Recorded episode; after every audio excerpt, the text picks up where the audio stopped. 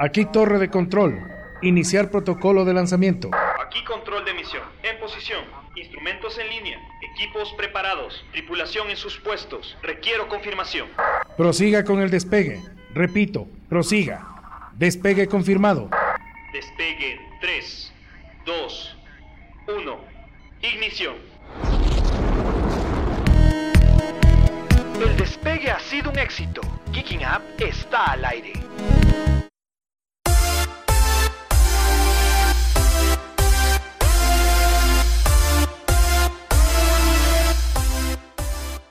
Hola, hola, bienvenidos todos una vez más a el programa Geeking Up.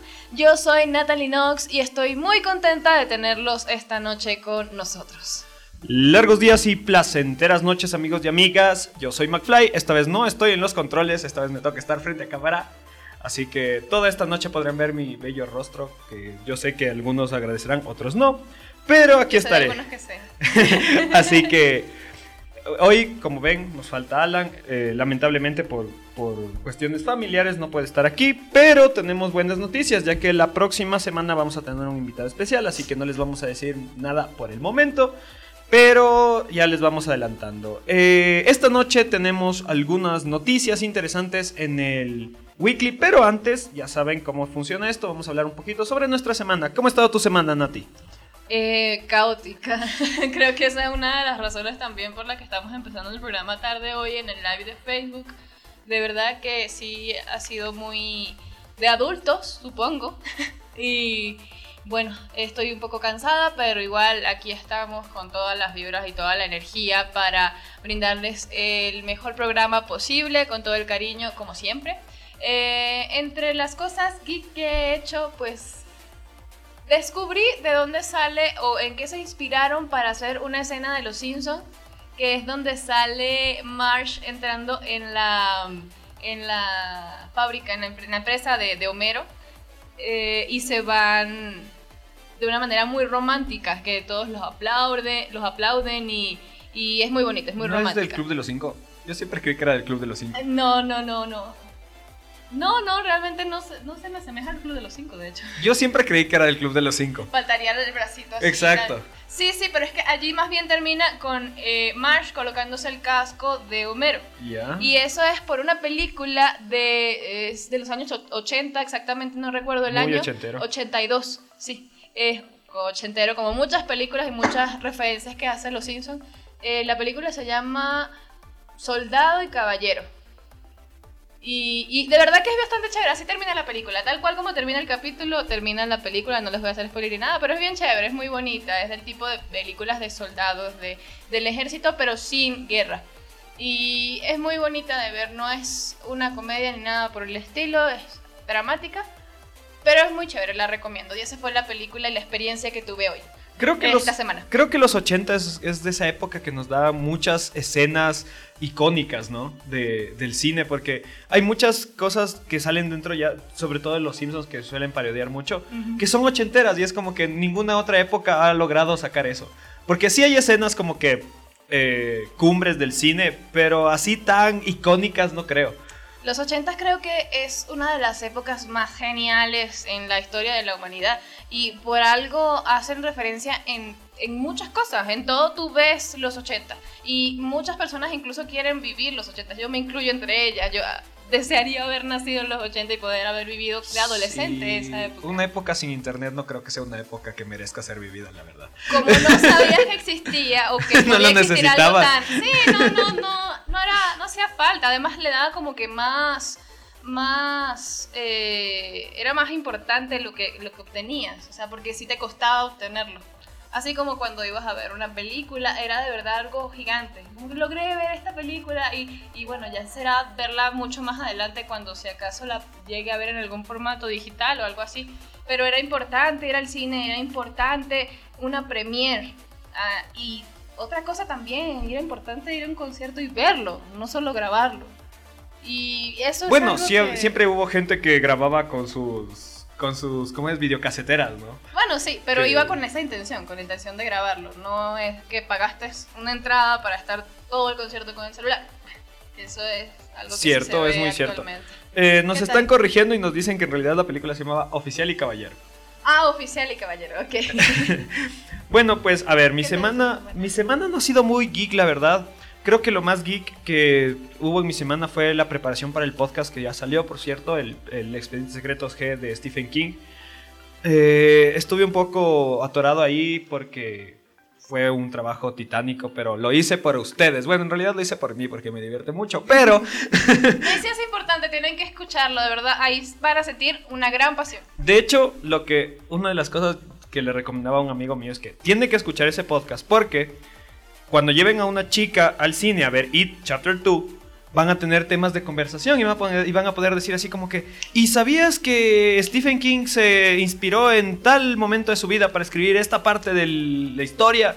Entonces vas a parecer un chico interesante y la chica te va a parar bola. Así que escuchen. Exactamente, esa- es una labor social por parte de McFly. Gracias. Pero, eh, aparte de eso, la verdad es que, insisto, fuera de, mi, de, de eso, mi, mi semana geek no ha sido muy, muy productiva. Eh, sigo viendo Bates Motel porque todavía no lo he terminado de ver. Ya en- eh, actualizando la serie, ya estoy en la parte donde Norman ya perdió la cabeza y está muy divertido. Es un muy buen actor, yo sí me lo creo. Ese niño está loco, de verdad. Sí, ese, ese es muy buen actor. Muy buen actor. Y tengo, Joven, tengo joven. entendido que sale en esta otra serie que se llama The Young Doctor, Doctor Young, algo así. que es Mm, sí, de, creo que lo había que es de un, un doctor que tiene autismo. O sea, ese, ese actor nació para Hacer para hacer, sí, para hacer y adem- además hacer el papel de una persona que tiene Problemas mentales. exactamente. Porque además, o sea, el, el- el- el Norman Bates que hace está muy bien. O sea, lo interpreta muy bien. No, obviamente no es comparable con la película de Hitchcock, pero lo hace muy bien. Qué bien, qué chévere. Una recomendación entonces de Marty. Sí, ya me la han recomendado también varias veces. No he podido Además ya está terminada, así que te la puedes ver en una...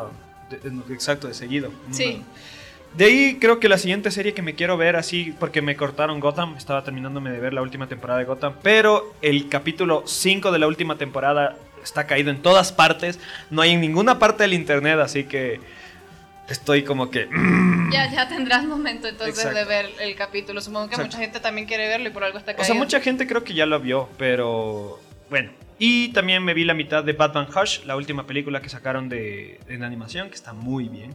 ¿Qué Está- tal la animación? O sea, es el mismo estilo que están trabajando en el universo animado. Ya. de- que, es, es- es saco- que es el mismo de Teen Titans, que es el mismo de Batman Bad Blood, de Batman and Son, toditos esos. Está muy bien. Está, lo- o sea, esas, esa, de hecho, eh, DC debería dejar de hacer películas live action y dedicarse solo a la animación y lo haría muy bien. Creo que sí es uno de sus puntos fuertes, ya que las películas no lo fueron tanto. Exactamente. Y pues eso, y hablando de películas de DC, creo que es momento de dar paso al weekly para hablar de las noticias, porque tenemos noticias de justamente de el Joker, tenemos el- la premiere de It, así que vamos con el intro del weekly y vamos con las noticias. Noticias, novedades y tendencias. Todo lo que sucedió esta semana en la cultura geek. En el weekly de Geeking Up. Hola, hola, ya estamos aquí de regreso, estamos en el, eh, la sección de noticias de Geeking Up y vamos a empezar con una que es propia de hoy. Estamos grabando el programa un 30 de agosto y hoy es el estreno, hoy fue el estreno de Dark Crystal, una serie que es una adaptación de una película del 82 con el mismo nombre eh, y que se estrenará, que ya se estrenó básicamente por Netflix. Es una serie que de verdad yo estoy esperando con muchas, muchas ganas porque es estéticamente hermosa. Eh, les voy a comentar un poquito de la película del 82. El diseño de producción es por parte de Brian Froud, quien es también conocido por la película Labyrinth, donde trabaja Debbie Bowie, donde trabajó Debbie Bowie, y Jennifer Connelly. Eh, esta película era con marionetas, era la estética así de, marionetas estilo los Muppets. Y hablando de esto, la dirección de esta película fue de James Murray Henson, quien es el creador de los Muppets, que paz descanse. Y es considerada una película de culto dentro del género fantástico, porque de verdad que tiene una belleza estética así escénica muy, muy, muy particular, muy meticulosa, es muy bonita. Eh, ¿De qué trata? La película trata sobre el planeta Tra eh, y es donde viven los Urkskeks, quienes son los guardianes del cristal oscuro, el Dark Crystal. Pero un día el cristal se fragmenta, lo que desencadena caos y discordia dentro del planeta. Mil años después, un Gelfling, Gelfling que se llama así, es básicamente como un elfo, porque son así... Sí, son como elfos. Yo ¿Chiquitos lo- y orejones? Son chiquitos y orejones y tienen una carita como una combinación entre el elfo de Harry Potter y el del Señor de los Anillos, porque son bonitos pero chiquitos así graciosos. Eh, es una raza que es prácticamente extinta dentro del planeta y uno en particular se encamina en una aventura donde tiene que salvar el planeta o eso es lo que intenta.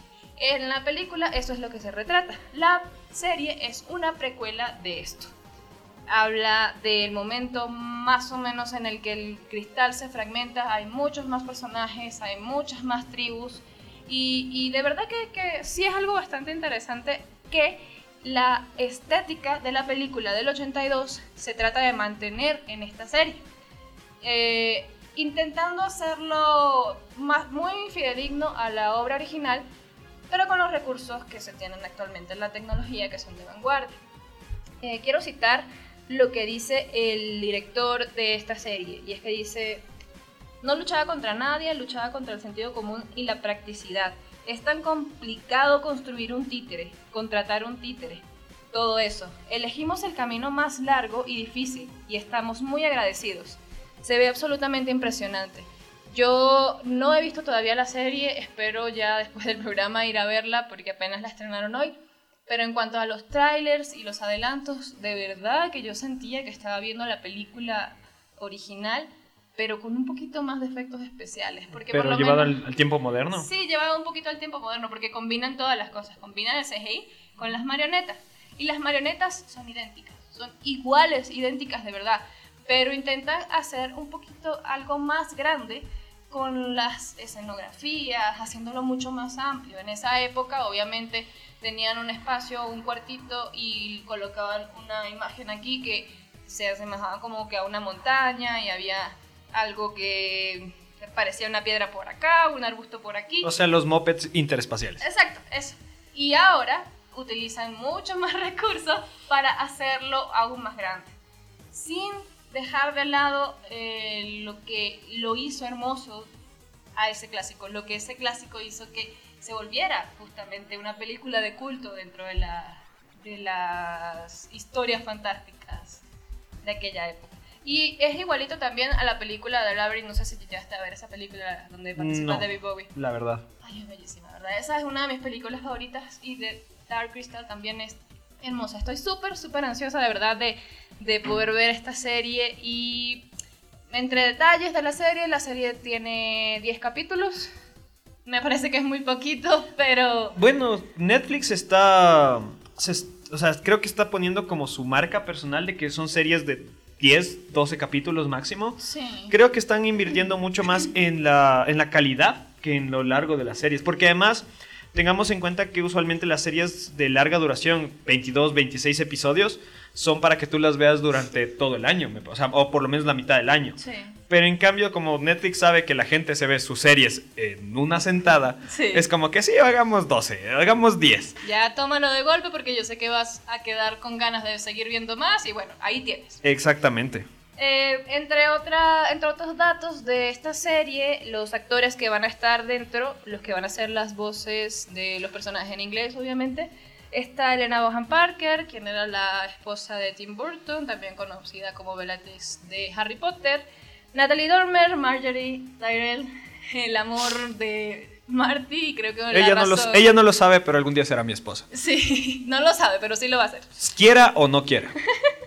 Creo que esa es la razón por la que Marty también quiere ver la serie. La única, de hecho, porque nunca vi Dark Crystal, así que este va a ser mi iniciación. Pueden ver la película antes de ver la serie para que les impacte tanto como a mí Para puede que le entiendan. No, no tanto, porque no hace falta. No hace falta eh, ver la película para poder entender la, la serie, porque como ya mencioné, es una, es una precuela y tiene su propia historia, totalmente. Pero sí podrían verla porque es una película de culto, ya es una película que tiene que estar dentro del catálogo de las películas que necesitamos ver en la vida. Tengo Eh, una pregunta ah, con respecto a esto. ¿Qué es lo que necesita tener una película para convertirse de culto? Porque hay muchas películas de culto que, o sea, originalmente se consideraron malas, pero se convirtieron en culto. Creo que es lo que las hace diferentes. Ellos, ellas salieron en un momento en el que innovaron, en el que fueron vanguardia, en el que no existía algo como aquello.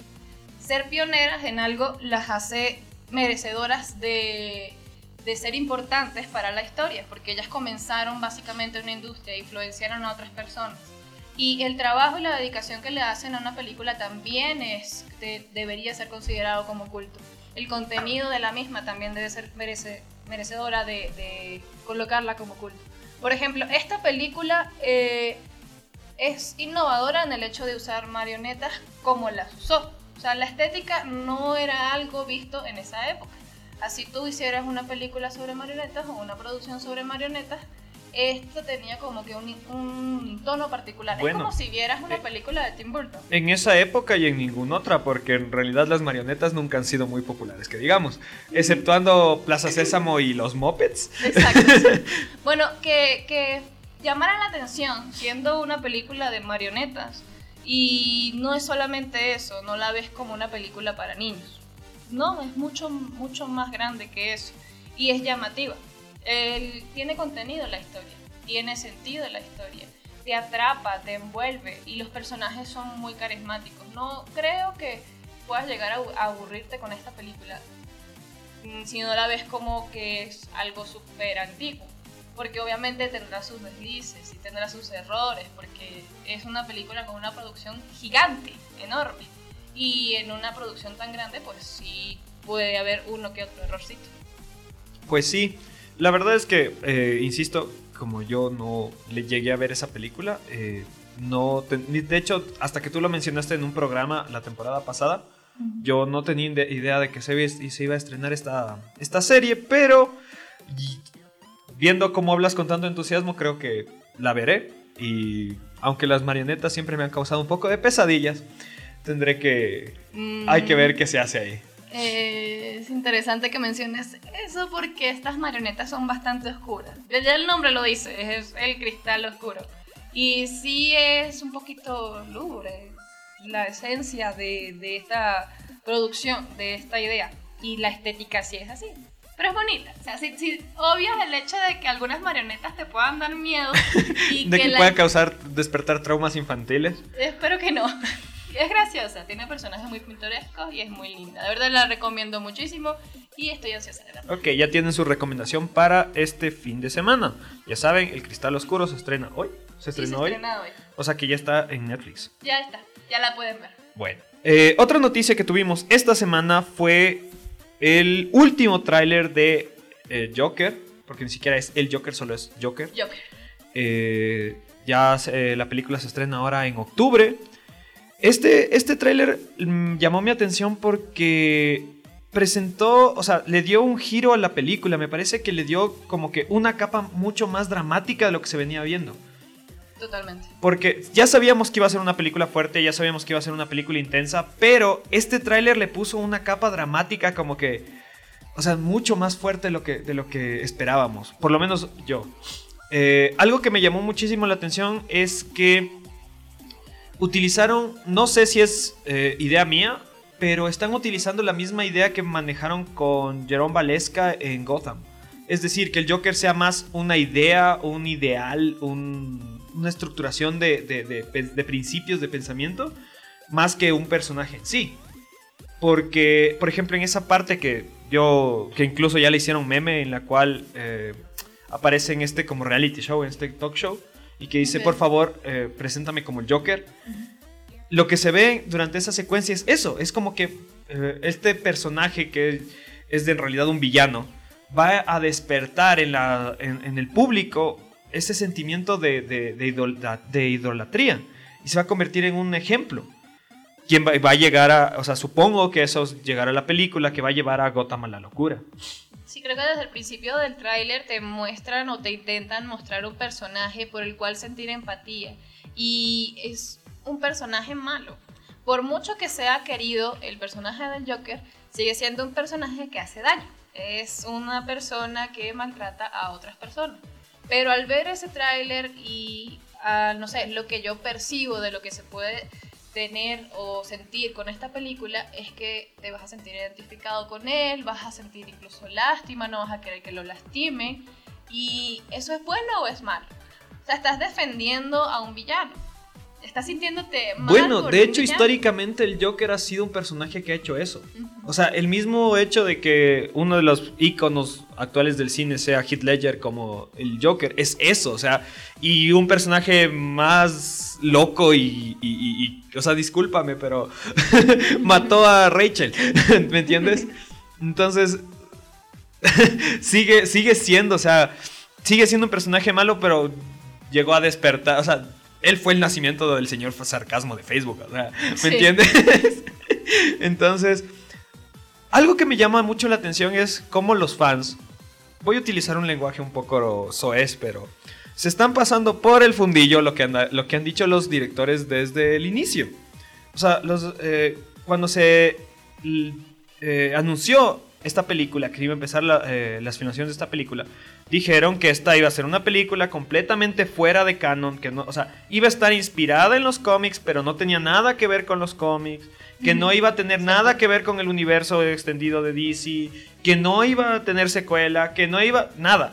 Y la gente se sigue olvidando de eso y por ejemplo, eh, esta semana leí un comentario que decía que que con el tráiler que se había mostrado quedaba en evidencia que este era el inicio de los tres Jokers que se ven en los cómics. Y que por ende era la prueba de que se iniciaba un nuevo universo DC. Y, y es así como que... Y lo que dijeron los directores al inicio de la película.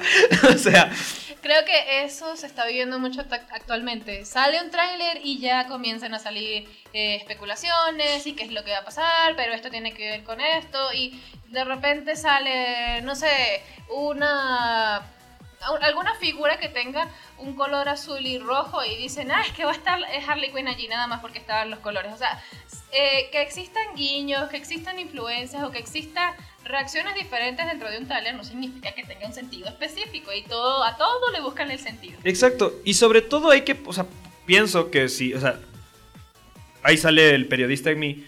O sea, hay que ver la fuente. O sea, si el director te está diciendo, esta va a ser una película única, no creo que venga un pseudo, pseudo crítico de YouTube y que te diga, es que esta es la prueba de que va a haber nueva, un nuevo universo y que van a salir los tres Jokers. No, o sea, no, es más. O sea, el hecho de que Bruce Wayne sea un niño y que el Joker ya sea un adulto, se- o sea, es una muestra de que nunca van a llegar a enfrentarse, ¿me entiendes? Entonces, no, la verdad es que... No eh, las ha- no ¿De las- dónde sale? ¿Me, me- me entiendes? De- Sí, no- las conectemos, no como que busquemos respuestas demasiado prontas, esperemos a que se estrene la película y ya.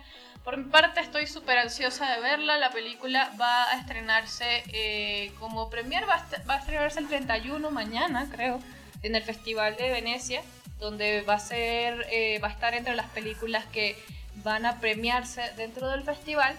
Pero aquí en Ecuador y creo que en el resto de Latinoamérica y España se va a estrenar el 4 de octubre. No falta mucho, es la próxima semana, así que esperemos a que venga la película y allí sacaremos nuestra. Octubre es en un mes. Va a ser un mes intenso, súper, súper, súper intenso. Y bueno, creo que esperado por muchos, de verdad. Eso es otra cosa que a mí me eh, asusta un poco, la verdad. Creo que hay demasiado hype con respecto a esta película.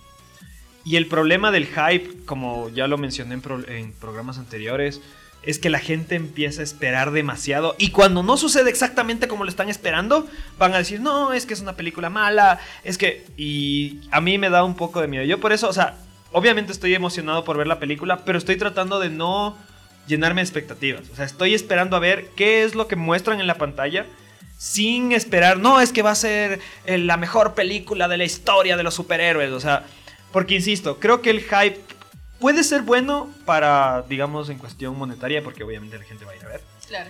Pero en cuestión ya personal, cuando te llenas de, de- te llenas de expectativas sobre una película, insisto, y no es algo, no es lo que tú querías, puede haber mucha, no sé, puede ser un arma de doble filo. Sí, totalmente de acuerdo contigo. Creo que me pasó eso con Once Upon a Time in Hollywood. Tenía las expectativas por el cielo. Y no estoy diciendo con esto que sea una mala película, pero el hecho de que mis expectativas estuvieran tan grandes no me hizo valorarla tanto.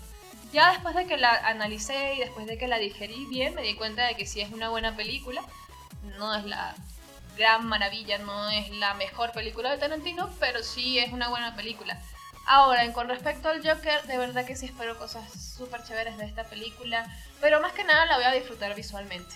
Visualmente se ve hermosa. Yo le veo esos guiños a Scorsese que me, de verdad, me ponen la piel de gallina y eso es lo que más quiero ver, además la trama y todo el contenido, ¿no? Pero lo que más me emociona y lo que más siento que voy a disfrutar va a ser la estética de la película.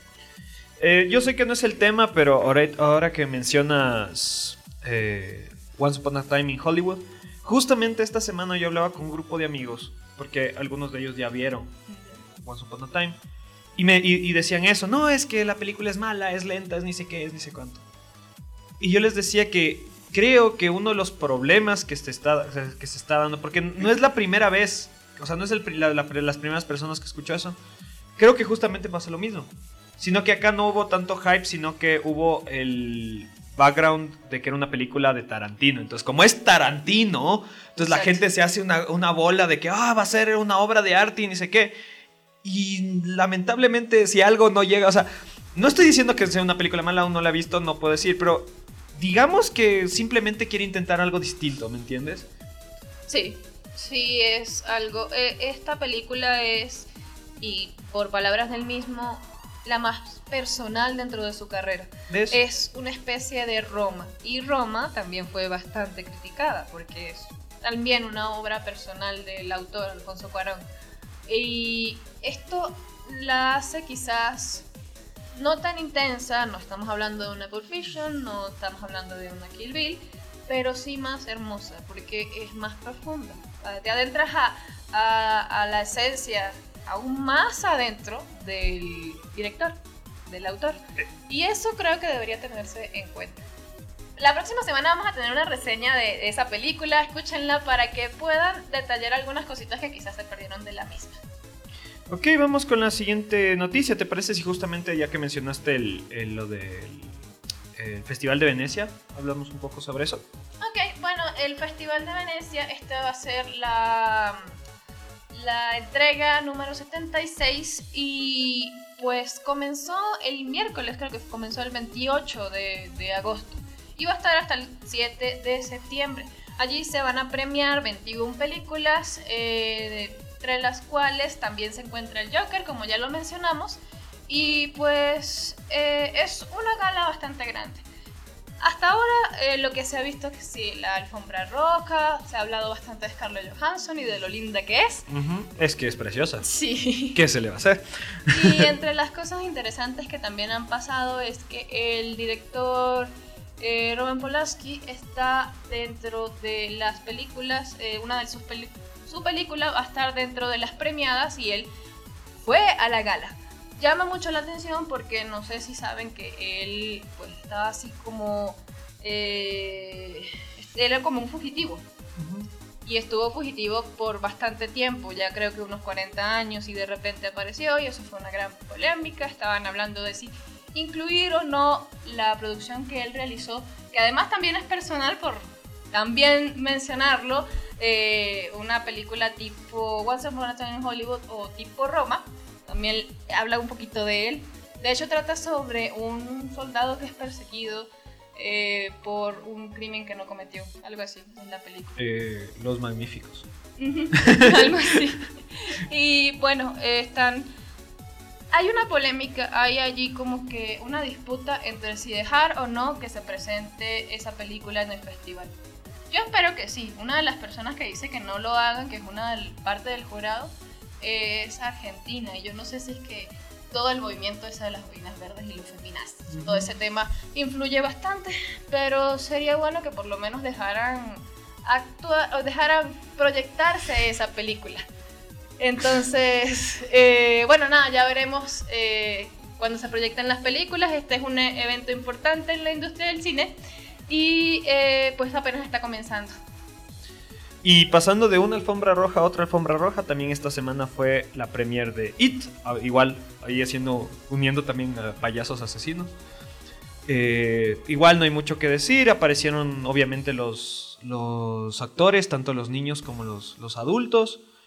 Eh, una de las cosas que más me llamó la atención es que, bueno, por lo men- personalmente, es que invitaron a muchísimos eh, youtubers para, Ah, que sí. para que promocionen la película. Me Pero es que pareció... sí se ve bastante eso. Pero es que, o sea, sí, sí lo están haciendo, pero sobre todo están haciendo como que proyecciones especiales. Pero invitarlos a la premiere, que usualmente es como que el evento de una película, me pareció como que, ok, yo quiero estar ahí. ¿Por qué no me invitaron a mí? Sí, nosotros tenemos nuestro programa, invítenos, hablamos de cine. Y podrían llegar a tres personas. Bueno, eso se ve bastante. Creo que ahí eh, la película de. La última de Transformers, la del Transformer amarillo- Bumblebee. Bumblebee. Esa película fue eh, también promocionada por un youtuber, uno que eh, participó incluso en la película como actor de doblaje. Y él es youtuber, de verdad, él es como que esos artistas que, que invitan al doblaje de algunas producciones, de algunas películas en latino. Y de verdad que yo creo que una de las cosas que pudo haber hecho que llegara incluso más gente a ver la película fue que él estuviera presente promocionando la, la misma. No Bueno. sé si esa sería la intención. Supongo o- que sí, porque de ser, o sea, profesionales muchos no son, así que supongo que fue eso. Tienen Eh, seguidores y creo que también son parte incluso de la industria. Son una, una especie de estrellas. Exactamente. Ya son parte del Startup System. Por favor, véannos. Quiero estar en una premiere. Eh, justamente Nati me pasó el dato, yo no lo sabía, que al parecer hay rumores de que va a haber un It Chapter 3. Lo cual me pareció muy raro porque dije, a ver, no me cuadra. Sí, como que no me cuadra. Hay, hay- hay algo que ahí no me cuadra. Porque además, o sea, sí, ciertamente la historia de It es muy larga. Pero a menos de que cometan la estupidez, porque sería una estupidez, de dividir el segundo capítulo, el capítulo de los adultos, en dos, lo cual apuesto a que la gente los ahorcará por eso. Eh, Será, sí, sí, sería terrible. La gente creo que saldría un poquito desgustada del cine. Sí, cuando hicieron eso con los Juegos del Hambre, que no es It, la gente los, los delapidó. Cuando hicieron eso con Harry Potter, bueno, Harry Potter está como que It, Harry Potter. Por ahí. Sí, fue fuerte. Entonces, igual la gente los... ya, bueno, cuando hicieron eso con Crepúsculo creo que a nadie le interesó. Pero... Ah, pero... No sé, si es que lo hacen acá... so- Porque además eso sería... Eso es una movida muy evidente de que es porque necesitan dinero y porque quieren dinero. Es como que, miren, eh, les vamos a dar la mitad de la película ahora y la otra mitad después, ¿no? Entonces... ah, Un movimiento inteligente para seguir ganando dinero, no sé. Pero quizás no agrade tanto, como tú lo dices, realmente. Es que. Bueno, eh, eh, igual es un rumor, ¿no? Veamos qué, qué pasa más, más yo estaría muy enojado. Igual iría a ver la película, pero muy enojado. Pero... Estoy enojado, pero estoy aquí en el Exacto. cine. Ya pagué mi entrada. Estoy muy enojado solo ver esta película dos veces más. Eh, eso, eh, básicamente, igual, creo que en mi caso creo que sí hay un poco de hype, aunque como ya es una historia que ya la conocemos, porque ya hay el libro, creo que creo que voy como que ya un poco preparado a lo que se va a ver. Más bien, lo que me llama muchísimo la atención es la interpretación de los actores adultos, porque los niños lo hicieron genial en la primera, hay que Sí. admitirlo. Son muy buenos actores. Estoy es, quiero ver cómo hace, sobre todo James McAvoy. Quiero ver, quiero ver qué hace, porque James McAvoy es, tiene el toque de Midas. Lo que toca lo hace bien. Totalmente. es un actorazo, de verdad que sí ha hecho muchas películas buenas. Y eso sin mencionar las películas que no son conocidas. Exactamente. Hay películas que él ha hecho que no son tan conocidas, que también son buenísimas. La interpretación es bestial. O sea, de hecho, yo recuerdo, o sea, mi primer recuerdo de James McAvoy es en Wanted, que de hecho la película es mala. Pero lo único bueno de Wanted La es actuación. Angelina Jolie y James McAvoy. bueno, y el, ¿cómo se llama? El Morgan Freeman, pero hasta ahí. ¿Y ya viste Split? Sí, no, Split no. Ah, no, Fragmentado. Ajá. Sí, Fragmentado sí ya lo vi. La que uno ve es Glass. Ok. Glass todavía no veo, pero Fragmentado sí. Y, y fue así como que voy a ver esto. Oh, por Dios, necesito más. Sí, totalmente. Estuvo muy bien, muy bien. De hecho, eh, igual, no sé si es que me estoy como que... eh, no sé cuál es la palabra. Sugestionando, pero las actuaciones que hacen, el volviendo a lo que les decía antes, el pelado que hace de Norman Bates y eh, James McAvoy cuando actúan de mujeres, en el caso de, de Bates Motel, cuando actúa de, de Norma Bates, o sea, cuando hace ese cambio de personalidad, y cuando acá hace, le cambia, ¿cómo se llama la, la- la personalidad femenina de, de Split? No me acuerdo, la señorita. Patricia. Patricia. Son muy parecidas. O sea, incluso la forma en que se paran es como que uno le copió al otro de ley. O sea, no sé quién lo copió a quién, pero está muy bien. Bueno, puede ser que más bien tengan influencia de Hitchcock. Quizás ellos basaron un poquito el personaje de ellos en lo que se vio de esa película. Es que el, el- el actor que sale en Hitchcock, que no recuerdo ahorita el nombre, en, la, en, en- en Psicosis... eh, No se ve así, no hace no, esa interpretación. Exacto. No, de hecho, incluso yo le haría un, un paralelismo más al, al Buffalo, a Buffalo Bill que sale en El Silencio de los Inocentes más. Se parece más. Bueno, entonces creo que ya tienes más o menos una, un indicio de quién pudo haber empezado con Puede todo ser, eso. puede ser, pero me parece, o sea, yo me- ahorita te digo, yo me vi, primero me vi Split, después me vi Base Motel y fue como que aguanta, aquí o tienen al mismo eh, instructor, o sea, al mismo profesor de actuación Que también puede ser válido. también, pero está muy bien, muy bien. Y, y bueno, volviendo a eso, es, insisto, estoy esperando la actuación de James McAvoy. Me parece que igual la actriz que ahorita no tengo el nombre, que va a ser de Beverly, también es un papel muy fuerte porque creo que los que, han- los que conocen la historia de It saben que Beverly es uno de los personajes como que con mayores traumas. Más traumas, sí. Entonces, Le toca, le toca hacer un papel bastante fuerte, le toca llenar unos zapatos bastante grandes, creo. Y sí, también estoy muy ansiosa de ver eh, Eso sí es la próxima interpretarlo. Y yo ya estoy, ya estoy, ya lo estoy gestionando y creo que me voy a ir al estreno, así que ya, ya estoy, estoy moviendo hilos para ver si es que logro ir al estreno. Pero así- en eso estamos. La siguiente noticia que tenemos es con respecto a la película de Breaking Bad. Ayúdanos con eso, Nati. Y ya eh, salió de una manera súper sorpresiva el tráiler y el póster de la película secuela de Breaking Bad. Salió el 24 de agosto y voy a darles... eh, tenemos una sinopsis aquí oficial, voy a decirles... Alerta de spoiler, por favor, si no han visto Breaking Bad... eh, No, pero igual ya sé que, ya sé que, ¿cómo es? Que Hal se muere, ya, ya, ya. Bueno, ok, entonces en ese sentido no creo que voy a hacer mucho. Voy a tratar de no hacer mucho spoiler para que quienes no han visto Breaking Bad corran a verla. antes de Además, que salga ¿cuánto, la ¿cuánto ha pasado desde que terminó en el 2013? Hace bastante, sí, pero puede que exista gente que no la haya Sí, pero ya, o sea, la, la regla de spoiler se supera cuando ya han pasado más de tres años. Sí, bueno, sí, supongo que sí. La sinopsis dice así. eh, la película reúne, los, eh, reúne a los fanáticos con Jesse Pinkman, Aaron Paul, quien también es un ganador del Emmy. A raíz de su drástico escape del cautiverio, Jesse debe aceptar su pasado para forjar algún tipo de futuro. Este emocionante thriller está escrito y dirigido por Vince Gilligan, el creador de Breaking Bad. Eh, la película es producida por Mark Johnson, Melissa Bernstein. Eh, básicamente trata sobre Jesse Pinkman tratando de escapar. Eh, se dice que la película puede ser una road movie, es decir, una película con persecuciones, con autos, con quizá otro tipo de vehículos. Bueno, si se llama El Camino, creo que ya nos da una idea. Eso, es- esa es la razón por la que dicen que va a ser una road movie. Eh, la serie Breaking Bad tiene indicios o tiene como que unos guiños que la hacen un poquito road, road serie, no sé.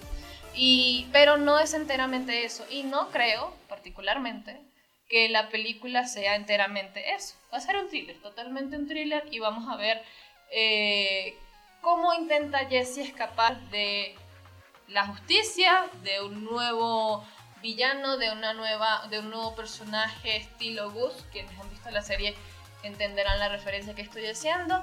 Pero en el tráiler nos muestran es a su compañero, al compañero de Jesse Pinkman durante la serie, Skinny Pete, quien está siendo interrogado por lo que parece ser la DEA.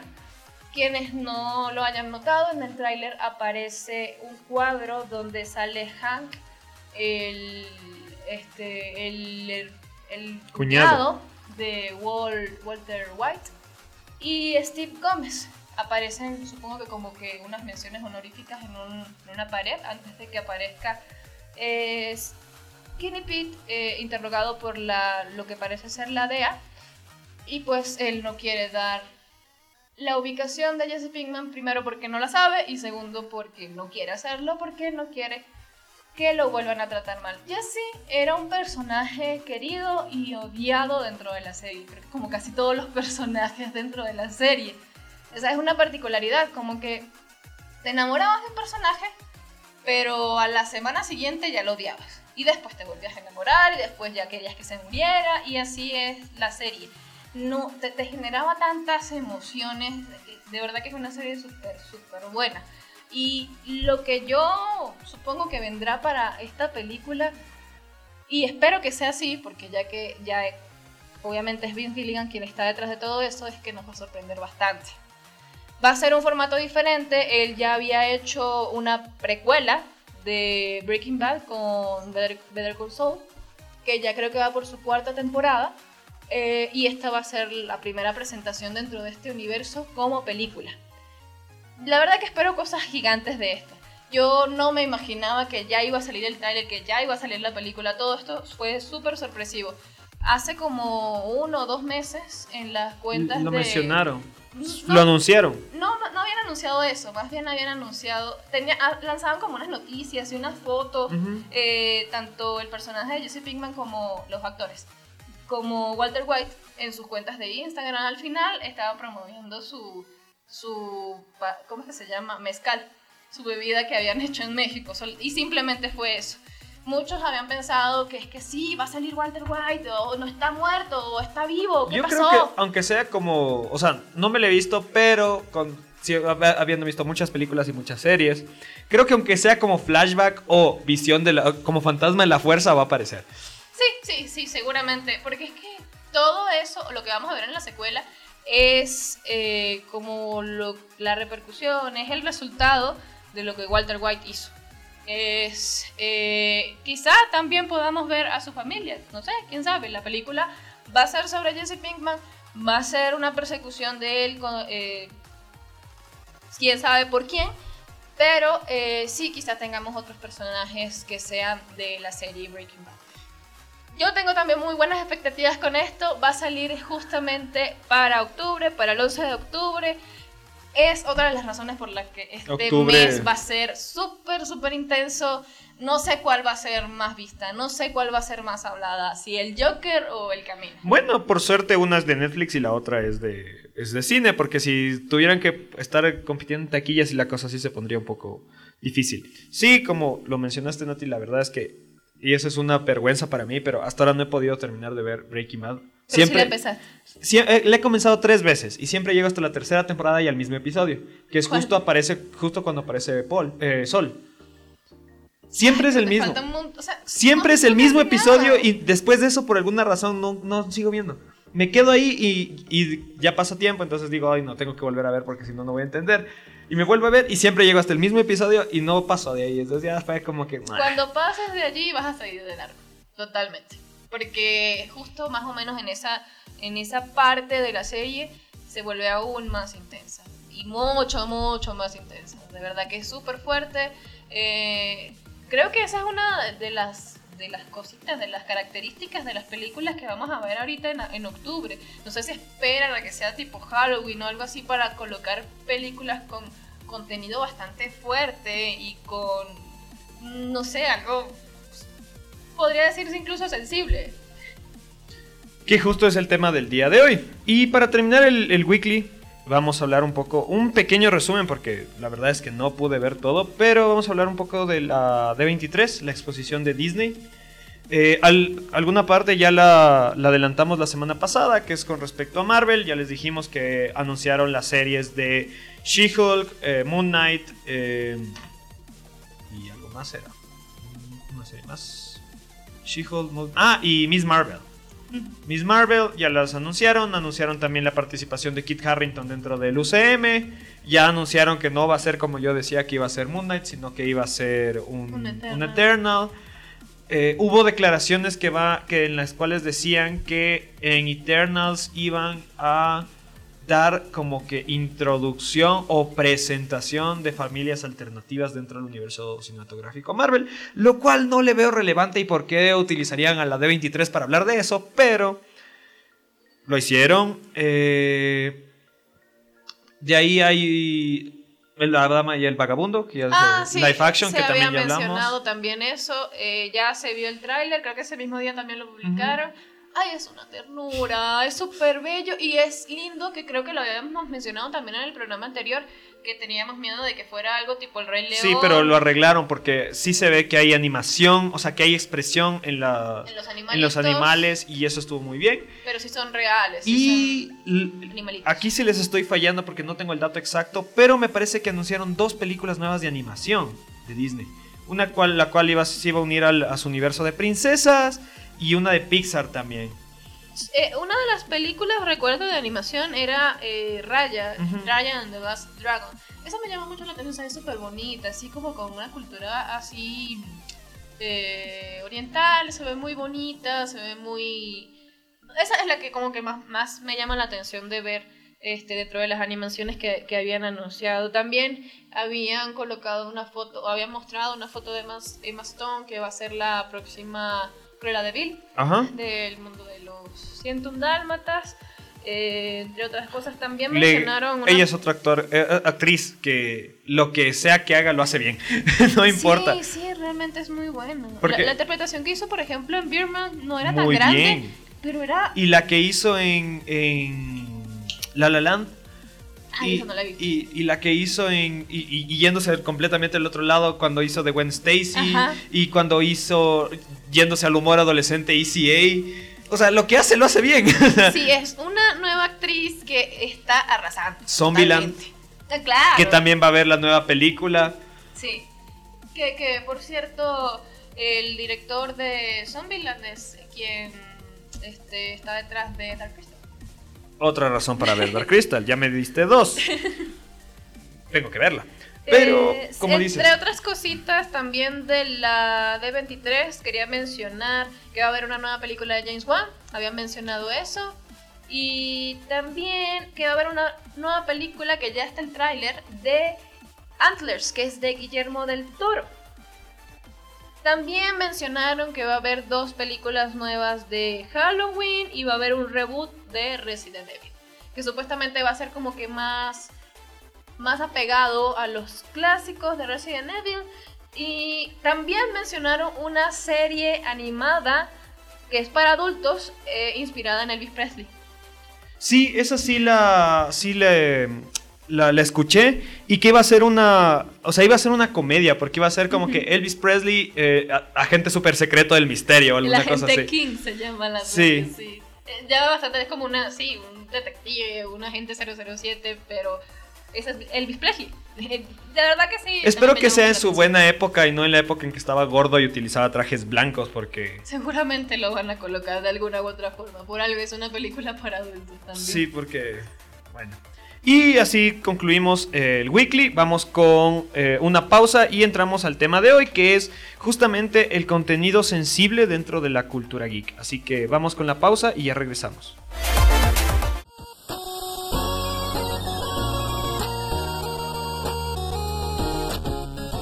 No te desconectes, Geeking Up regresará en un momento.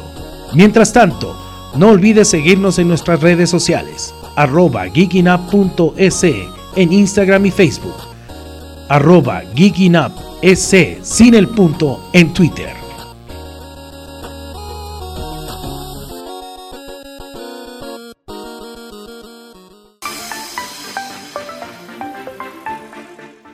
Hola, ya estamos de regreso aquí en Geeking Up y ya estamos en el tema del día de hoy. El tema de hoy es sobre las polémicas y el contenido sensible dentro de las producciones, dentro del mundo geek y la cultura popular.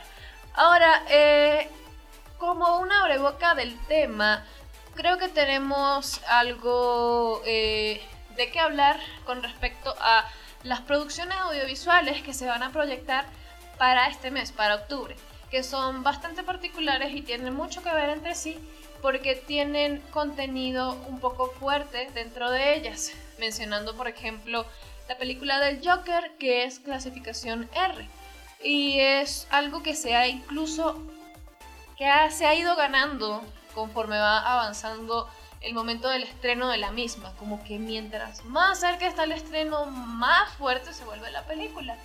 ¿Y qué es particularmente lo que la hace fuerte? ¿O por qué es catalogada de cierta forma o no?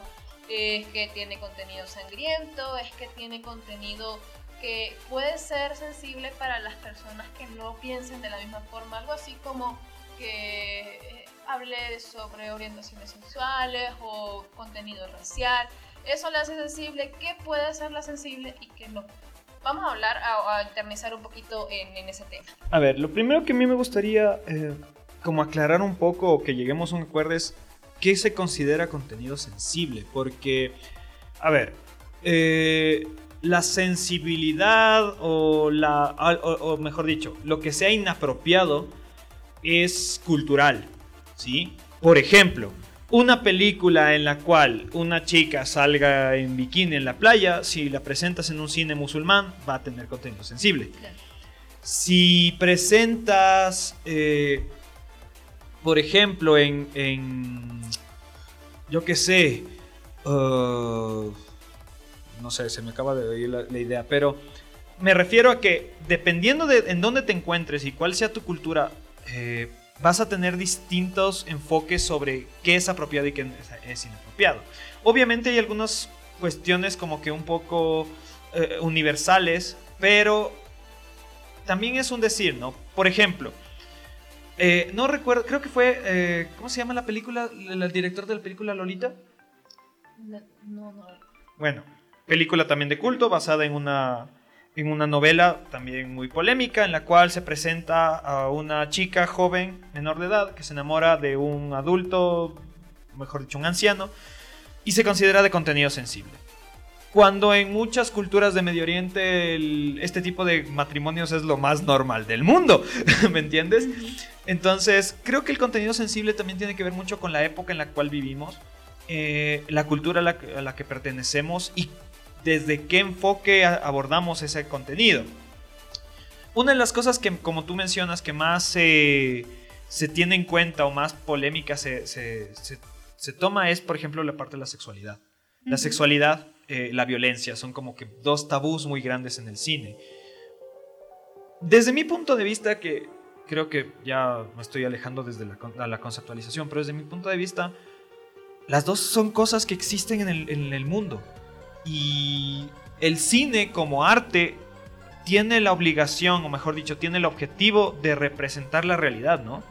Y si ese es el objetivo, ¿por qué vamos, o sea, ¿por qué vamos a tachar justamente aquellas cosas que nos gustan de la realidad y otras no? Creo que hay personas, ya mencionando lo que este, estás diciendo ya dentro de la, industria del cine, eh, hay personas que muestran un contenido fuerte, entre comillas, pero sin ningún contenido. O sea, eh, creo que hay razones como para mostrar un contenido como ese. Quizás tenga un contexto, tenga una razón de ser, tenga algo debajo que tenga un significado bastante grande, o simplemente el objetivo sea perturbar al espectador. Que de hecho como, como arte es lo mismo. O sea, yo a ver, voy, a, voy a hacer una, una, una confesión. Okay. Pero yo, por ejemplo, de artes plásticas, no, o sea, sé poco o es nada. Mi padre, eh, él sí era muy conocido en las artes plásticas y él me explicaba que una de las, porque yo recuerdo, voy a compartir una anécdota, recuerdo que cuando vino al Ecuador una exhibición de unos grabados y unas estampas de Miró, me llevó a ver, yo tenía 8, 7 años, era un niño que me comía los mocos. No entendía nada, porque yo decía, pero papá, yo dibujo igual que el señor, son bolitas y palitos y triángulos de colores. Yo hago lo mismo y me sale mejor. Y él me explicaba que el artista, o sea, que hay una corriente del arte que busca, que plantea que el artista lo que tiene que hacer es despertar un sentimiento en quien lo ve. Y si tomamos el hecho de que el cine es, es arte, el hecho de que, como tú dices, un director lo, o sea, haga una escena simplemente, una escena violenta, una escena sexual, simplemente por despertar esa incomodidad, pues es arte y está ahí, tiene un propósito, ¿me comprendes? Que teniendo en cuenta, o sea, volviendo a que recién se estrenó Once Upon a Time, Tarantino es uno de esos. Tarantino creo que es uno de los directores que pone mucha sangre para que tú digas, ay, rayos. Eh, es interesante que menciones eso porque en cuanto a Tarantino y las películas de él, llega el momento en casi todas las películas de Tarantino, podría decir en todas, en donde aparece la secuencia violenta, donde hay un montón de sangre, donde hay un montón de golpes y disparos y por allá y por y acá. completamente cara... No. ¿Característico? No, de caricatura. Sí, eh, eh, tiene exactamente un enfoque como caricaturesco. Exacto, esa es la palabra. Eso hace que sea agradable. O sea, por ejemplo, yo puedo ver una película con un contenido similar, donde hay mucha sangre, donde hay mucha violencia, y me puedo sentir perturbada porque quizás eso es lo que el director o el productor, eh, quien hizo esa producción, quería. Sí, era lo que quería, hacerme sentir así pero hay quienes lo usan de una forma diferente. Por ejemplo, Tarantino lo usa de una forma hasta divertida. Hay momentos, y en Upon a Time in Hollywood es donde creo que más lo sentí, hay un montón de golpes y un montón de sangre y yo estoy con una sonrisa enorme. De hecho, en esta película hay una escena donde yo estoy así, que estaba sonriendo, o sea, irradiaba luz de la sonrisa y de la alegría que me causaba esa escena. Y era súper violenta era increíblemente violenta. Entonces, algo que creo que también podría ser considerado, eh, e-, exactamente eso, considerado dentro de la industria del cine para el contenido sensible violento, es que todos tienen como que un, un fin diferente. Tarantino lo hace de una manera artística, eh, humorística y con contenido. Hay personas que lo hacen con la intención de hacerte sentir mal, de hacerte sentir con desagrado y hay otras que te dejan un mensaje. Ok, Creo, qué bueno que mencionas eso porque voy a empezar a contradecirme un poco, no es la primera vez, pero eh, me acaba de venir a mi mente una película que me hicieron ver durante la universidad que se llamaba El Anticristo, que si no estoy mal, el, el director se llama Lars von Trier, Trier, no sé si se llama. ¿Qué? Pero es un tipo alemán. Y es una de las películas más pretenciosas que he visto. Y es de las pocas películas en mi vida, porque he visto muchas películas en mi vida. Y muy malas películas en mi vida. Pero es de las pocas películas que he dicho, en mi recochina vida voy a volver a ver esta película. O sea, mm. ni aunque estuviera completamente aburrido y no tuviera otra cosa que ver, vería esta película. Porque es una película que justamente hace eso. Tiene escenas demasiado incómodas con el fin de hacerte sentir incómodo. no o sea, la historia supongo que tiene ahí algún sentido artístico porque el tipo juega a ser artista, pero... O sea, para mí es simplemente un montón de escenas incómodas puestas una al lado de otra. Es como que quieren, quieren, jugar a ver como que... ¿Qué tal mal te puedes sentir? Exactamente. Y, y, él cree que ya se sintió mal. Pues mira cuando le reviento los testículos a un hombre con un palo, porque sucede eso en una película. Ay, no. O sea, vamos a ver en cuánto tiempo vomitas. Es que ni siquiera. Porque, o sea, hay películas que sí te dan. O sea, por ejemplo, hay cine gore. Que sí te dan así como que arcadas. Pero esta no, simplemente te sientes incómodo. Te sientes incómodo de estar ahí, te sientes incómodo de estar viendo esa película, te sientes incómodo de que esa película exista, te sientes incómodo de que alguien gastó tiempo para hacer esa película. O sea, te sientes incómodo por el pobre, con la pobre persona que tuvo que editar esa película. O sea, incluso con los mismos actores que, sí, hayan y de hecho aparece, aparece eh, el duende verde de Spider-Man 1 de Sam Raimi, se llama Favreau. John Favreau. No, no es John Favreau. Eh, el, el, el, el, Ah, se me fue el nombre. El que hace de, de, de instructor de Aquaman en la última película. Ah, bueno. Eh, el, el, duende verde. Exacto, el duende verde de Sam Raimi. Aparece él y es como que ¿Cómo te pudiste salir en eso? De verdad. Es tan malo, o sea, y es eso, entonces, insisto, me estoy contradiciendo porque creo que también hay que saber manejar el contenido sensible. O sea, hay películas que saben manejar el contenido sensible, que lo hacen de una manera correcta, por ejemplo, Tarantino lo hace de una manera correcta. Hay muchas películas Scorsese lo hace de Scorsese lo hace de una manera correcta. Eh, por ejemplo, yéndonos a la parte de series de televisión. Game of Thrones jugó con eso. O sea, saltaba la raya de lo, de lo, de lo correcto como si fuera una cuerda. Totalmente. O sea, o sea, en es una el escena. mejor ejemplo en series. Exacto, porque ponía escenas. eh, ponía escenas sexuales fuertísimas. Obviamente no, era, no rayaba en la pornografía, pero ponía escenas sexuales fuertísimas. Pero al mismo tiempo te estaba contando una historia de dragones y gente del bosque, ¿me entiendes? Y, Como que dosificaba el contenido fuerte, el contenido sensible dentro y de lo la hacía serie. bien, porque además le ponía una... eh, le ponía un sentido a, esa- a ese contenido sensible. Como por ejemplo, eh, el hecho, o sea, la- la- el- en la primera temporada, cuando se ve la escena, cuando Khal Drogo viola, bueno, tiene sexo con, con Daenerys, Viola entre comillas. viola, entre, viola consensuadamente. Eh, se entiende que esa escena tiene la función de demostrar la evolución que va a tener el personaje para... Porque tres capítulos después, en, lugar de eso, o dos capítulos, o al siguiente capítulo, no recuerdo exactamente. En cambio ya no es, o sea, ya no se deja ella tomar como un perro siguiendo sus palabras, sino que es ella la que toma el control, entonces se ve esa evolución del personaje, ¿me Exacto. entiendes? O cuando, o cuando Ramsey viola a Sansa, se ve, se entiende para qué está ahí, porque eso después justifica la evolución que va a tener el personaje en las temporadas siguientes. Incluso lo colocan de una forma muy correcta, como que la, la ideal para, para esa escena en particular. Por ejemplo, cuando Khal Drogo viola, entre comillas, a Daenerys, se ve, se ve todo eso, sí, sí, es muy explícito, es muy gráfico. Pero la parte de Sansa con Ramsay no lo es. O sea, como cuando la desnuda y todo eso, pero más allá no se ve. Porque lo que intentan hacerte notar es la- el sentimiento de Sansa en ese momento. De, de lo que se avecinaba para ella. Era, era más bien como un preámbulo a algo mucho más grande que se iba a avecinar. Era, era lo, justamente lo que querían demostrarte con esa escena.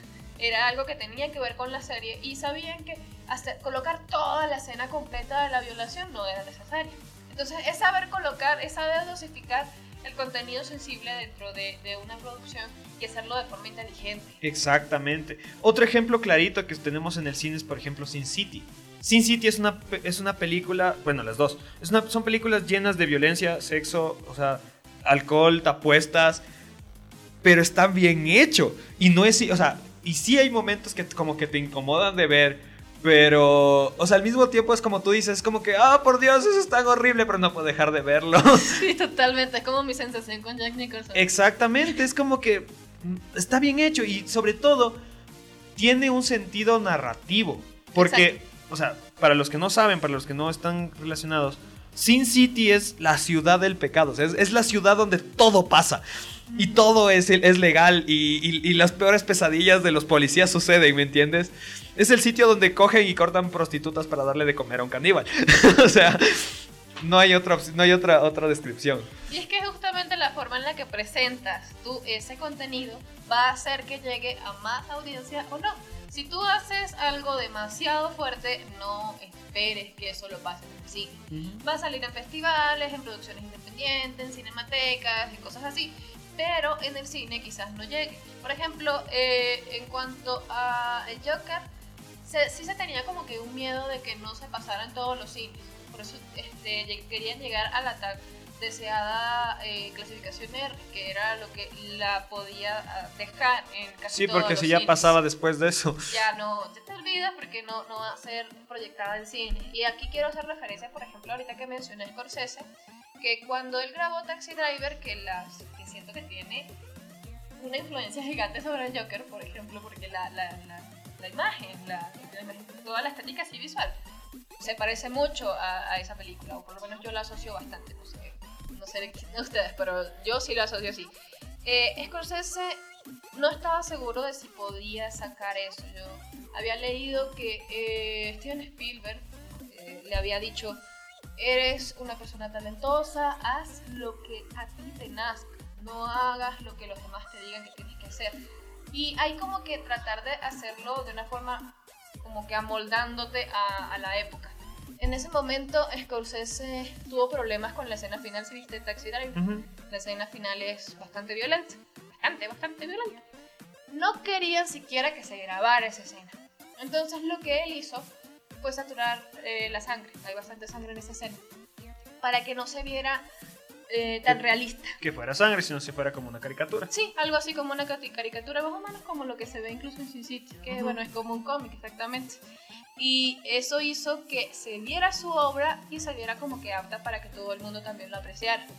Pero eso también lo hizo no tanto porque, ah, bueno, es para que la gente sensible no lo tome tan a mal, sino más bien para que todo el mundo tuviera alcance de ver esa película, porque era más que solo violencia, era más que solo... Era una historia. Sí, y era una historia digna de contar. De hecho, ahorita que mencionas eso, hay una cosa que, por lo menos a mí, por no tener otra palabra, me jode mucho. Que es, eh, a ver, censuran películas y les dan clasificación C o R o lo que sea a películas. Porque tiene desnudos, porque tiene violencia, porque tiene ya. Pero hay otro tipo de películas que tienen, sí, pero que presentan ese tipo de, de- de contenidos sin un sentido real, sino el simple hecho de que esté ahí. Y están en todos los cines y son ultra famosas y las promocionan en todas partes. La película que más se me vino a la cabeza fue Las 50 sombras de Grey. Mm, ¿Ya? O sea, esa película, eh, voy a citar a un amigo mío, el cual trabajaba en Librimundi cuando yo trabajé en Librimundi, el cual decía que el, el ¿cómo es? Las 50 sombras de Grey era, para- era pornografía para abuelas. ok. O sea, era básicamente todo lo que una señora de 40, 50, 60 años quiere que le hagan y no le hacen. Pero no tiene otro, no tiene otro chiste, o sea, no tiene, no hace nada más. No hay una verdadera historia. No sé si tú has visto las películas o has leído los libros. No he entendido. He, he leído los libros, sí. Pero Ya. la película no la he visto. No tiene, o sea, en realidad no es una historia. O sea, en realidad, a ver, ¿qué tiene una historia? Un inicio, un desarrollo, un clímax y un final. ¿Cuál es la historia de cómo una chica conoce a un tipo rico que cumple todas sus fantasías? Y luego. Exacto, a eso voy. O sea, ¿y qué pasa? ¿Me entiendes? Entonces, sí, ese es, es el problema. A veces, como que quieres colocar algo que sientes que va a causar polémica y por eso va a ser algo gigante. Y se hizo, y se hizo la bola porque las 50 sombras de Grey, la película más erótica de. Discúlpame, o sea. No lo es. O sea, discúlpame. O sea, no. O sea, aparte de que haya un montón de adolescentes que empezaran a suspirar por un tipo rico que le gustaba azotar gente. No tiene sentido. No tenía sentido, ¿ya? Pasémonos, dejemos el, el sexo y vámonos a la parte de la violencia. Hay películas que tienen violencia, o sea, vámonos al cine de los 80s y 90s. Rambo es pura violencia. Gasta más balas que todo el ejército norteamericano en los últimos 20 años en una película de dos horas. Y era completamente. Y la pasan en horario familiar. Sí. Y. ¿Cómo es? Y había películas como Terminator, tres cuartos de lo mismo. Que Películas. también son películas Las- familiares. todas las películas de, de, de Jean-Claude Van Damme que me encantan. Discúlpame, y ahora resulta que si un tipo golpea muy fuerte a otro tipo, ay no, es que es contenido sensible. Y ahora, ¿en qué momento algo se vuelve bien visto o mal visto? Porque puede ser que, eh, no sé, comiencen a hablar so- o pueda tener algún contenido racial, por ejemplo, y eso cause polémica de alguna forma, o sea, algo malo para las personas, que lo tomen muy personal. Mi tomen pregunta es, insisto, si de la misma manera que el sexo y la violencia son parte del mundo y de la vida que vivimos, el racismo también es parte del mundo, Totalmente. ¿por qué no mostrarlo? La violencia de género también es parte del mundo. ¿Y por qué no mostrarlo? Ahora resulta que es pecado que un personaje maltrate a un personaje femenino porque es violencia de género. O sea, discúlpame. Yo recuerdo que cuando salió la película de X-Men, era del, del Apocalipsis, censuraron un póster de la película porque se veía Apocalipsis hoste- ahorcando a, Mystique y que eso, eso mostraba violencia de género. Y yo decía, ¿qué? O sea, son superhéroes peleando contra supervillanos. ¿Qué quieren? ¿Que jueguen piedra, papel o tijera para ver quién se queda con el mundo? Sí, creo que, eh, no sé, quizás podría decir que de- dentro de los años 90 ya se ya no era tan difícil colocar contenido de, ese calibre, algo tan fuerte o tan sensible. Y estamos ahorita como que en una época donde ya sí, ya da de mucho hablar. Y ya es eh, complicado colocar algo que a la larga ni siquiera tenía intención de, malograr o de insultar a ninguna persona, pero lo van a tomar mal. Algo como lo que tú mencionas de que simplemente sale un villano ahorcando a una que se supone que es heroína. Pero es que el problema es que igual ese tipo de contenido están ahí. O sea, a ver, no ponen, no ponen clasificaciones A y B a películas como Deadpool porque es que tiene escenas de sexo explícito. Es decir, no pueden ver las niños de 13 años que obviamente tienen acceso a internet y a toda la pornografía que contiene. Discúlpenme. O sea, los, los niños de hoy en día saben más de sexo que uno. Por todo el contenido que tienen en internet. Y resulta que se- su cerebro se va a malograr porque ven una escena sexual en una película.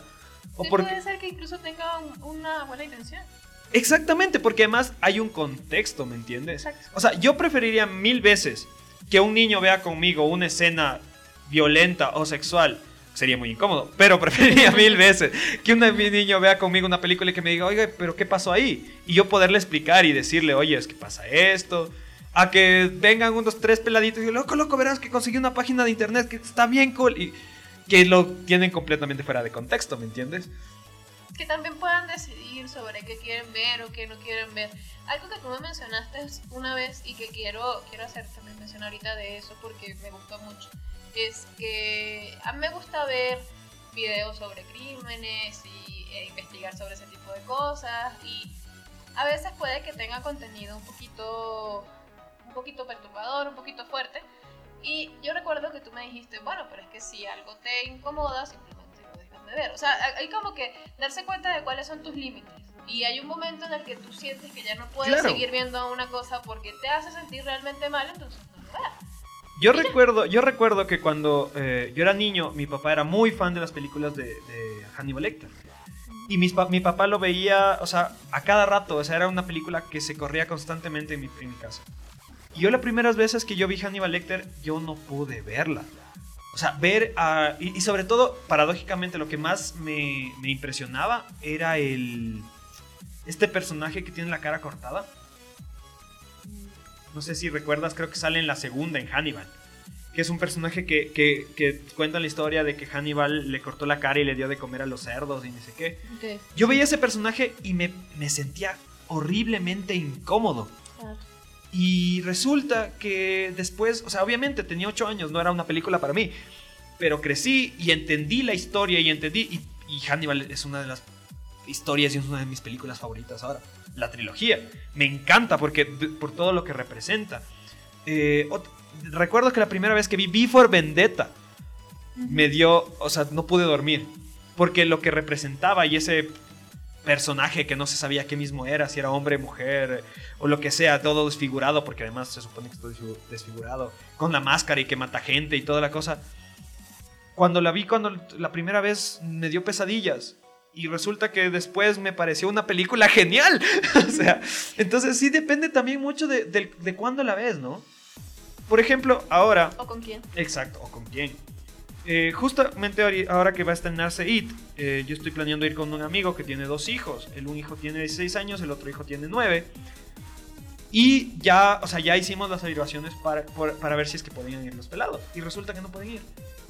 No pueden entrar. No pueden entrar al cine. Ya.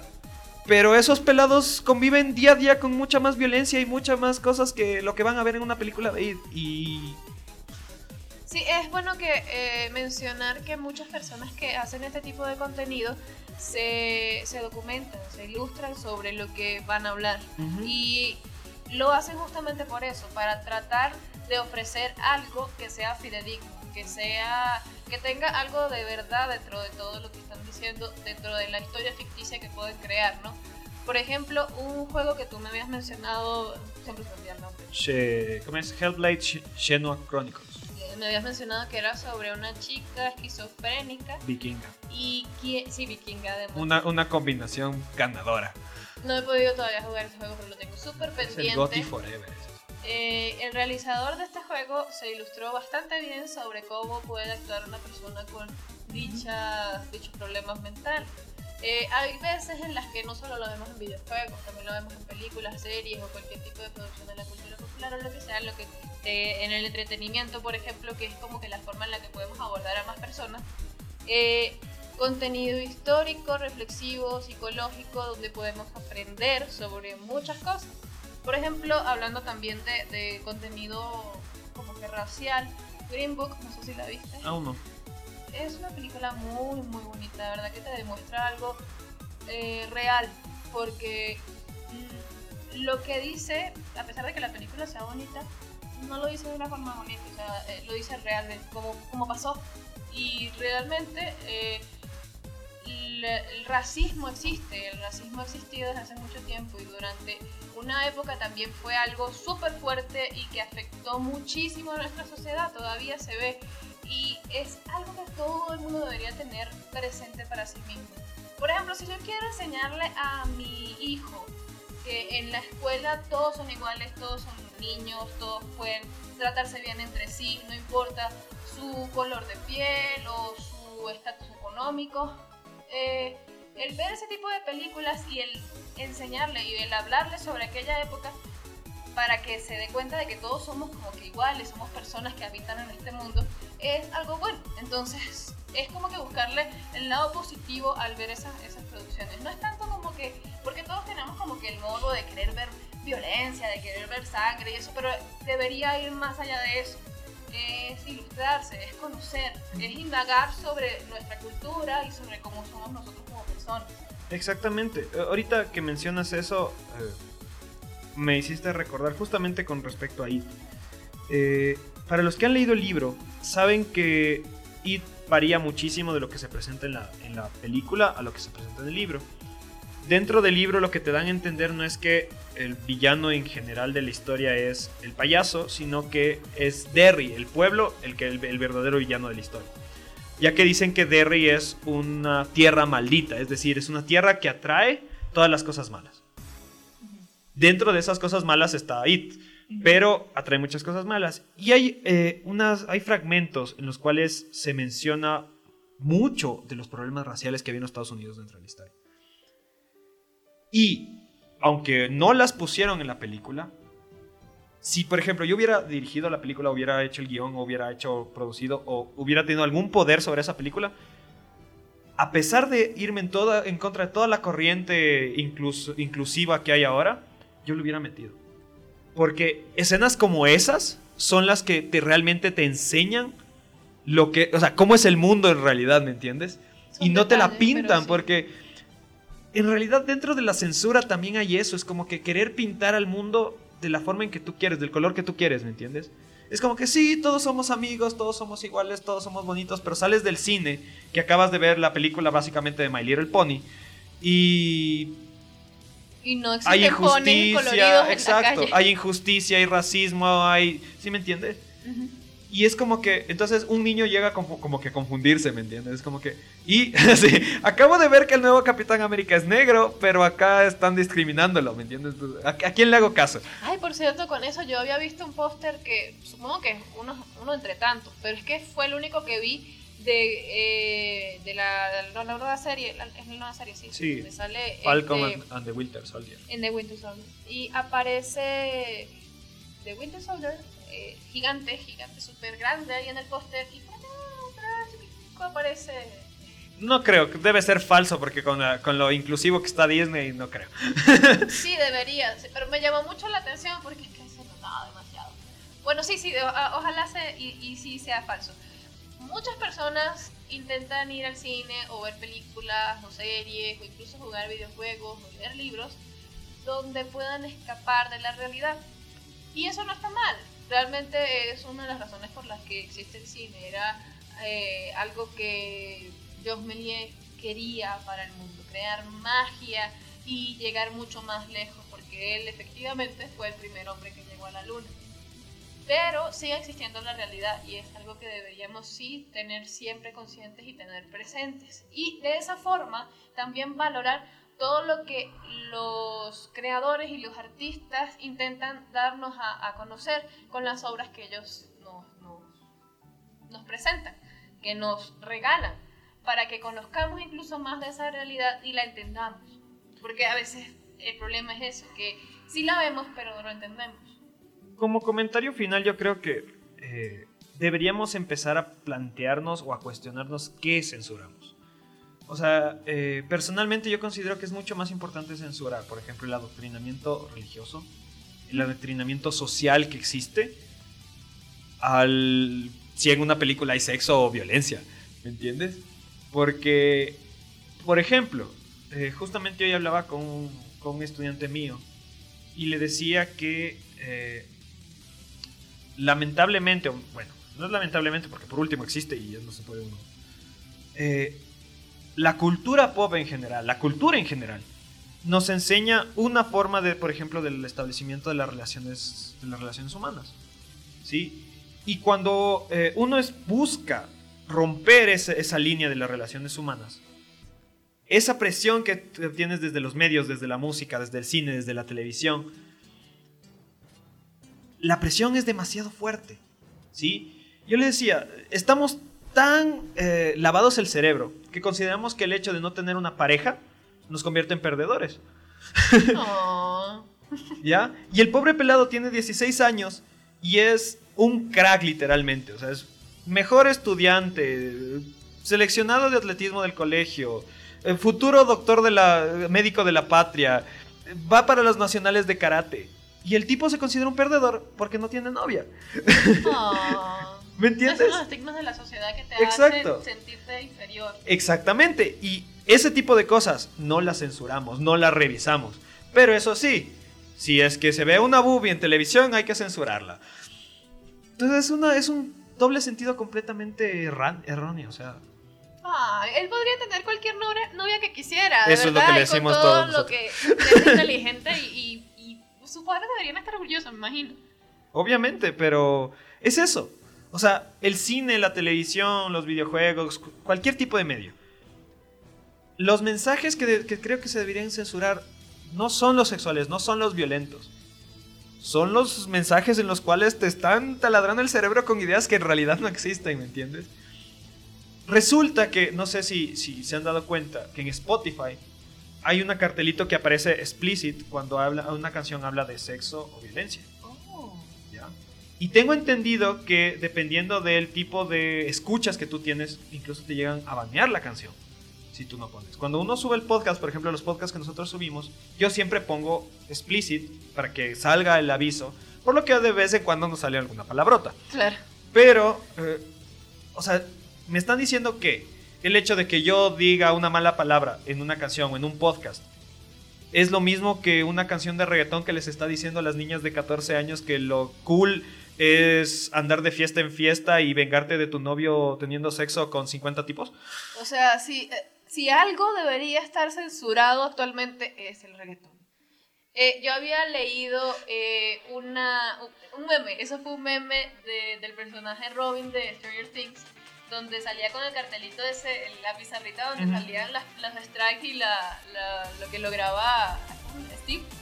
Eh, y decía, le quitas la música, entre comillas, al reggaetón y escuchas a un hombre acosando sexualmente a una mujer. Básicamente. Eso sí debería ser considerado. Pero no, y prefieren censurar, si es- o sea, prefieren darle clasificación R al Joker porque va a salir violencia. ¿Me entiendes? En fin, este, como siempre, estos temas son un poco complicados. Cada quien tiene su, su punto de vista. Hay gente que está de acuerdo, hay gente que no está de acuerdo. Pero es, así es nuestro medio. Así de bonito es nuestro medio. Así que, Nati, unas palabras finales. Eh, bueno, a tu estudiante, si quizás no está estudiando, quiero decirle que es genial y que tiene que sentirse orgulloso de sí mismo. Así como todas las personas que en algún momento sintieron que, eh, no sé, no estaban encajando bien en la sociedad porque no estaban haciendo algo que se supone es común entre todos sus amigos o su entorno social. Lo primero es quererse a sí mismo como son. Y ustedes son bellísimos tal cual como, como son ustedes mismos. Entonces, quiéranse, siéntanse orgullosos de ustedes y cuando logren hacer eso, quizás también puedan lograr que los demás lo quieran. Y si no, Y- que se pudran. sino que se pudran exactamente. Por mi parte, este, pues hasta ha sido todo por hoy. Yo sí los quiero, les mando un abrazo súper gigante, con mucho cariño, de verdad. Y espero que el resto de la semana y el resto del año lo pasen súper genial y sean súper felices. Esperamos los próximos estrenos de octubre, que lo disfruten mucho. Disfruten Halloween también. Yo voy a ir a ver Dark Crystal, si pueden también vayan a verla y disfruten de algo bonito y de culto. Bueno chicos, yo también me despido. Yo fui McFly y estamos, nos estamos oyendo. Recuerden que el podcast sobre eh, la vida de Stephen King ya está online. La próxima semana vamos a hablar un poco también de la obra de Stephen King, así que estén atentos para que vayan preparados a la película. Esto fue Geeking Up y por ahí nos mandaron un mensaje que la conclusión de este, de este podcast tiene que ser dile no al trap, lo cual estoy completamente de acuerdo. Así que que la fuerza los acompañe.